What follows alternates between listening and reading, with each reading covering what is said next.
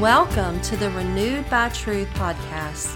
Do you struggle with feelings of unworthiness, self doubt, or just feeling like you are not enough?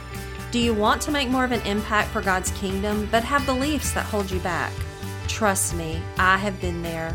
If you are plugging in here today, this is not another self help podcast, but one steeped in biblical truth. I will help you overcome limiting beliefs find your true identity in Christ, and live out your God given purpose. My name is Candy Creech, and this is the Renewed by Truth podcast. Let's get started.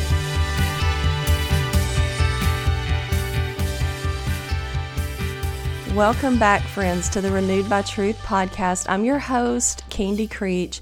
And today we are going to be talking about Jesus as the light of your life, as the light of this world. And I saw some things when I was studying that I'd absolutely never comprehended before. And I can't wait to share these with you. And maybe you have, but I, I was really surprised and excited about it. And that's the thing with studying the Bible on your own, how God shows you things, and you always remember it after that because it's like He showed it to you in your heart and you can't forget it. It's so different than head knowledge. So I want to share with you, we have been going through the Gospel of John in my group on Facebook. So even if you pick up this podcast later in our community there on Facebook, the videos, the workbook, everything's absolutely free.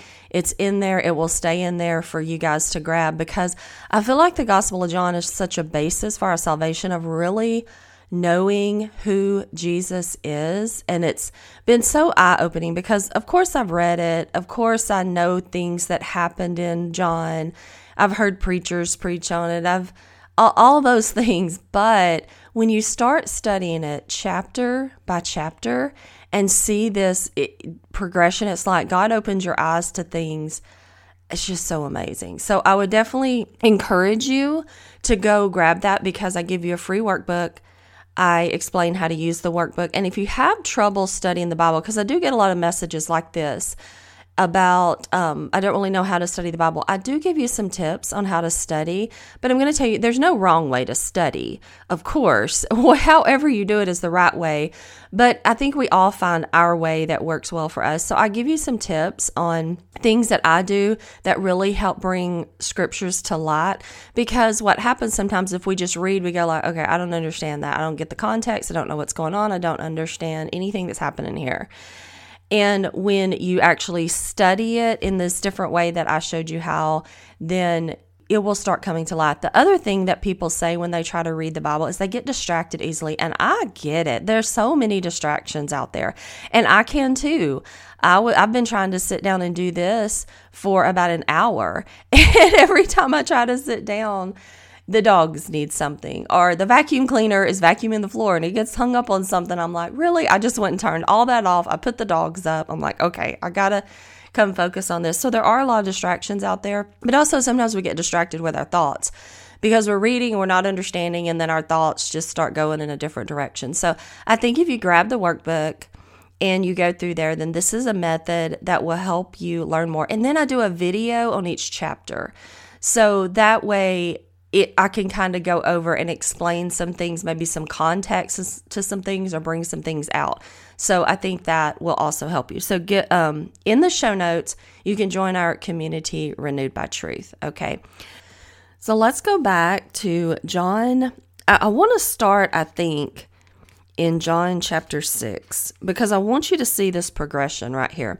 Back um, before this, the, the episode right before this one, I talked about um, Jesus being the bread of life. I was trying to think which one it was. But so in chapter 6, Jesus feeds the 5,000. Then he walks on water. And then he tells his disciples and the Jews, he's like, I'm the bread of life.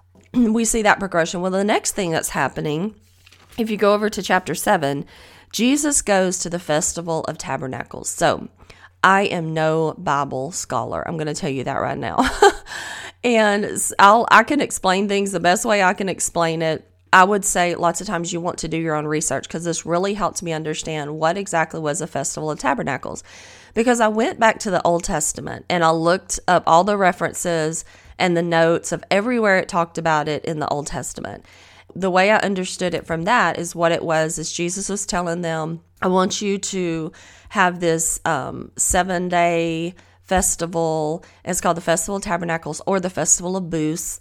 And what it is, is I want you to remember when I was taking care of you and providing shelter for you the whole time that you were wandering around in the desert. So for 40 years, he said after the Exodus, that's what he wants him to remember.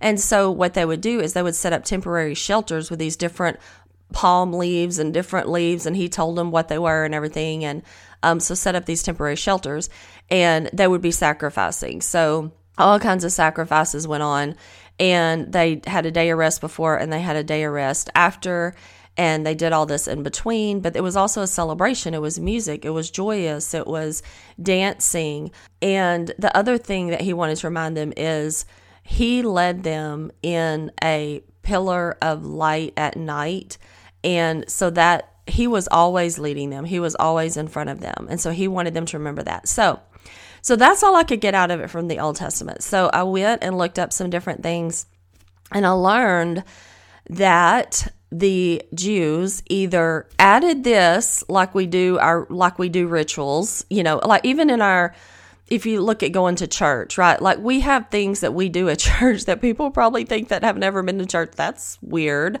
But we may have things we do that we've added, right? God didn't say do this thing exactly this way, but we've added it. And, and I don't know if the Jews just added it or if Jesus did tell them or, or God did tell them to do this. And it's just not recorded right in our Old Testament. So, one thing that they did at the Festival of Tabernacles was they would get a gold pitcher and they would go down to this pool and they would dip water up in it, okay? And then they would come back up to the pool, um, to the people and they would repeat this verse out of Isaiah. And it's Isaiah 12 3. And it actually says, With joy you will draw water from the wells of salvation. So they would come back up and they would repeat that verse. And I think that's very interesting. So if you go to the New Testament and we're looking at chapter 7, and I would say definitely read through this, Jesus is there teaching at the festival. Well, first of all, his disciples are like, hey, come on, go to this festival, put yourself out there, let everybody know who you are. And he's like, no, y'all go ahead because it wasn't time for him to be, he didn't want to be too noticed, right? He didn't want to to anger people because it, it, wasn't time for him to die yet. And he knew that that's you know that's what they were trying to do. So he waited and then he went. It's like he kind of wanted to be in the shadows a little bit but he goes and he's teaching and he's talking. He's trying to tell them who he is. And of course they won't believe it. And i'm not going to go into all that because i do talk about that I go into it more in the study in the group if you want to know more about that. But what I do want to point out is in chapter 7. So remember, they went down, they've gotten the water, they come back, and they're like, they're looking for a Messiah. Like, this is a celebration. They're remembering what God did for them, and they know that they're also looking for a coming Messiah. And after they do this, Jesus said, let anyone who is thirsty come to me and drink. Whoever believes in me, as scripture said, rivers of living water will flow from within them. And he meant the Spirit, whom those who believed in him would later receive. He tells them this after they drew out the water. I want you to really think about this in terms of your own life. I don't know. I just know I've done this. I don't know if you do this, but I have moped around. I have complained. I have whined. I have prayed for God to send me something, to send me help, to fix this situation, to make my life better, whatever I have prayed for. And all along, Jesus was there, like he was there, he's there to fix it for us, like he's already fixed it. Actually, he is, if we come to the, him, we're not going to be thirsty anymore. He's, he's also the bread of life. He's also the light of the world. Like he's all these things. And instead of me tapping into that, which was inside of me, I would just continue to whine about it. And I thought about this with them. They were looking for a Messiah. They were celebrating a festival that God said celebrate, but they're missing the whole point. They're missing Jesus in their midst. It's absolutely crazy. When I thought about it in terms of what they're doing there and what he's doing there at the same time. So this is why the Bible is so cool. Okay, so that happens, right? So let me tell you the net, something else about the Festival of Tabernacles that is so cool. It was a celebration like i said and and i'm not going to go into the details but if you ever want to go like google like kind of a history around that and read it it's so interesting because it talks about like the women dancing and and different things. Of course i guess the women and men couldn't be together so there was like a different floor they built for the women or something the way i understood it when i was reading it. But something they did that was really cool is they had these menorahs and there was i think four of them and they had seven lights on each one and they were 50 yards high. So they're around they're around the temple they're celebrating they have these big menorahs they put this oil in there they light them up and it says that it would light up all of jerusalem when they had these going okay? So this was going every night for the for the seven days of the festival and then when it was over with, they put all those out. And then the next day they had a day of rest. So I want you to think about what happens. So when you go over to chapter eight and he's still, um, you know, he's still talking to them and everything, Jesus is. Scholars are saying that after they think this happened after the lights were all put out, Jesus comes back in um, chapter 8, verse 12, and he spoke again to the people and he said, I am the light of the world. Whoever follows me will never walk in darkness, but will have the light of life. And I thought, wow, so they, they were lighting up everything to remember what God had done for them, how He'd taken care of them. And then when all that went out, Jesus says, But I'm the light of the world. Like, I am right here. And of course, the Pharisees were like, What are you talking about? Like, why? How are you saying that? And I'm not going to read the rest of it, of course, because it would be too much to read. But he keeps telling them, I am right here. I was sent from the Father. I am I am Jesus. I am the one you've been expecting. Like he's telling them all this and they are not seeing it. This is what I just really wanted to you to think about today. If Jesus is the light of the world, okay, he's the light of your life. If you have him in you, right, then you have that light inside of you that can shine all the time. So, as women, and this is a lot of what this podcast is about, is just really instilling biblical truth in us so we can live it out and make more of an impact for Him in our life, in our business, everywhere that we go. That's what we want to do. And so, my question to you today is Are you hiding the light out of fear, out of fear of what others think? Are you hiding it because you're afraid to get out of your comfort zone? Are you hiding it because you don't feel worthy, even though you've already been made worthy through Jesus? So, have you got a light inside of you? You all do if you've accepted Him. My question is, what are you doing with it? So, I want to jump back and talk a little more about light because I just think it's so important to see in the Bible how God talks about it, how important it is. So, when you go back all the way to the beginning in Genesis 1 3, He said, Let there be light, and there was light, and he separated the light from the darkness. And so our contrast to light is darkness. And so I want to talk about darkness because what happens, light can always light up darkness. If you go outside at night and it's dark, there's no moon or anything, what do you do? You grab a flashlight, right? Or you turn your phone flashlight on and it, lights up the dark. So light is always going to light up darkness. So when you're hiding the light inside of you, then you are missing a chance to go illuminate part of this dark world. So Genesis starts with light, and then we get to John, and Jesus says, I am the light of the world. Okay. And then the Bible also ends with light. And so this is what I love. In Revelation 22, verse 5, it says, This is after everything, right? New heaven, new earth, everything. It says, There will be no more night. They will not need the light of the lamp or the light of the sun, for the Lord God will give them light. Could you imagine? He's going to shine so bright. That's going to be our light. We don't need the sun. There's not going to be any darkness at all. So I want to contrast that because darkness, what is darkness? Darkness is evil. Darkness is of this world. So when Jesus says, I am the light of the world, and then he said, Whoever follows me will never walk in darkness. So we know that darkness is evil, that's from Satan. And honestly, when we think about it in human terms, how many times do we see that th- bad things happen in the dark, right? At night, hidden in secret? So that's the darkness. And so then I want to flip to if darkness is of this world, we know that Satan is he is like the prince of this world okay? So let me tell you what happens in 2 corinthians 11 14 it says satan disguises himself as an angel of light. So sometimes when we get off in that sin or we're believing that lie we've been a little tricked by it. Just like eve was tricked a little bit because Satan will make us doubt what God says, is what he does. So he disguises himself in an angel of light He's like saying, Is that thing really that bad? Like, are you sure? I'm sure it would be okay if you did that. That's not, that little bitty thing is really not going to hurt you. So you have to be careful there because he even goes on to say in that same chapter, Jesus does in John 8 44, he was telling them because they weren't believing who he was.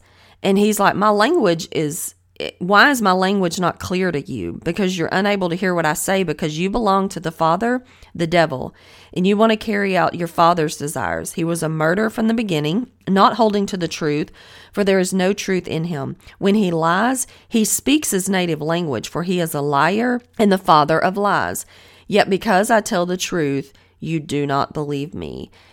And I, that's what I want you to remember. When we're talking about light and Jesus, and Satan and darkness and contrasting those two things, we need to look at our own life and figure out are we walking in light? Are we walking in darkness? Are we obeying the truth and following what Jesus said?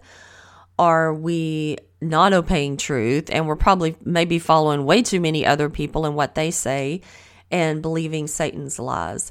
So that's the other thing I want you to think about today. So you have the light of Jesus in you, but you still have to follow him. So, there's one more thing I really want to point out to you that I think as humans we can really get caught up in because the busyness of this world keeps us from seeing Jesus sometimes. We get so caught up in all the other things that we need to do and then we start trying to control everything and and it's really because we're listening to what the world says and that we should do this and we shouldn't do that and this is the way you do this and so we get caught up in that and we forget to slow down and say Jesus what do you want me to do?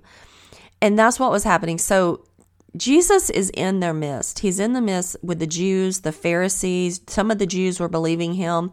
Of course, the Pharisees were not. Their eyes were blind to it. They just they could not see that he was the Messiah at all. And they were really looking for reasons not to see it. As you're studying John, you'll really see that. But this is the crazy thing to me.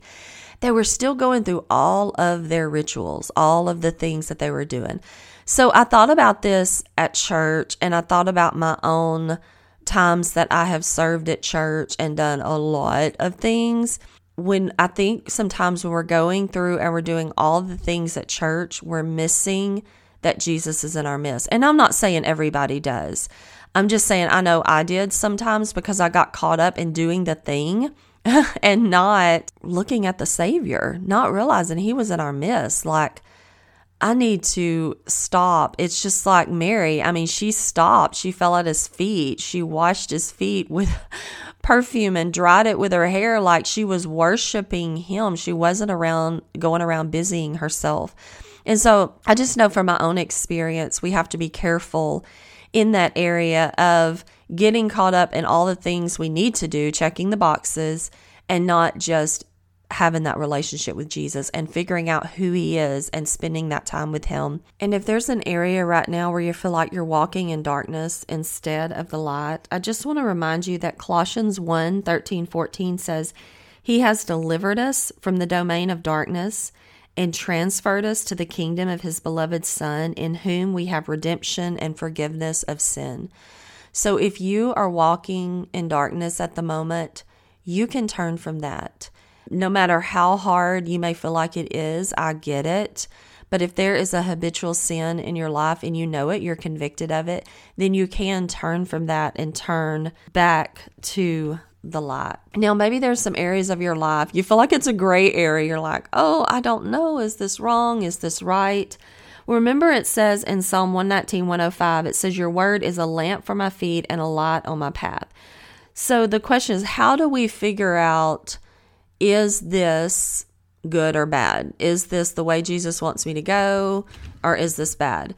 And there's a few verses, and I'm actually going to put these verses in the show notes so you can go back and study them or write them down if you want to, but I'm just going to go over them real quick. But they're just some things that you can look up that helps bring things to light. So if there's something that you're weighing, saying, I don't know if this is something God says yes to or no to, I think about it because as I'm recording this, I know that Halloween is coming up. So I always see around holiday times, like man made holidays, that, you know, something we've done in tradition. And then sometimes we'll question, like, oh gosh, should I be doing this or not? And so we we want to know that. So here's a few things for you to decide some of those things that are you're just not sure about for yourself.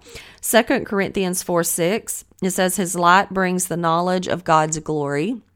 Okay, so you can look at that. Is this bringing the knowledge of God's glory? You could ask that question. Psalm 119, 130.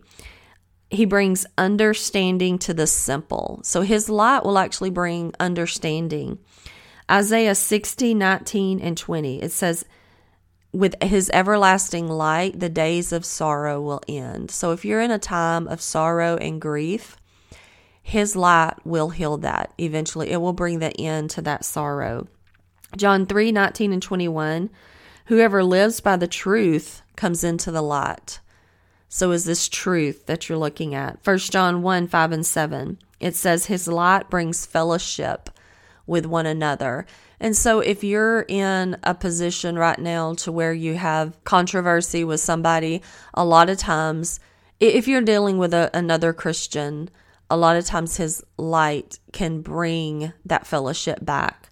And then James 1:17, his light brings good and perfect gifts. And I love we say light and good because it makes me feel good. It makes me smile because that's what God intended. And even when I say darkness, and when I think about Satan and lies and all those things, it always makes me have this bad feeling. I feel like that's part of God's discernment to say, hey, if you are doing this thing over here, you kind of you're being convicted. You know that that's not the right thing to do, that you're walking in darkness and you need to move back over here and walk in light. So, to kind of sum up what we talked about today, if you're like, oh my goodness, that was a lot of information, how do I apply this to my life? Well, the first thing is you have a light inside of you. When you have Jesus in your heart, you have a light inside of you. Let it shine for Him. Don't hide that light. Okay, that's the first thing. The second thing is if you feel like, or you know by conviction that you are walking in darkness instead of light in areas of your life, I would say confess that, repent, ask for forgiveness, and turn back to the light because you're going to be happier there. Okay, so that's the other thing. And then the last thing I would say is be careful that you're not doing so many things, even things for God, checking off the list, that you're forgetting to spend time with Him, that you're forgetting the relationship part, that our life. God does not want us to have a check off list. That is not. That's why He sent a Savior that come to forgive us of our sins, that died on a cross. We didn't have to do anything. It was a gift of salvation. It was free. All we have to do is accept that gift. And we don't have to check off a box to get to heaven. And I, see so many people do this but sometimes I don't think they realize that's what they're doing, right? Because we we do want to please God, right? We do want to do the right things. But we, sometimes we get so so caught up, just like the Pharisees were. They were so caught up in doing the right things, they missed Jesus in their presence. So that's what I'm asking you today. Don't get caught up in doing so many things that you miss the whole point. You miss a relationship with God. Well, thank you for spending time with me today. And don't forget, if you will go do a review wherever you listen to podcasts on this podcast, just click the five stars. If you leave a written review, that just helps more people see the podcast. And if you want to like screenshot it, share it to your story, share please share with a friend if this is something that they needed to hear today. And then check the show notes. Be sure and join our community on Facebook, and I have some freebies coming up that I am creating for you guys. So I'm really excited about that. So keep listening, and you'll be hearing all about those. So see you guys next week.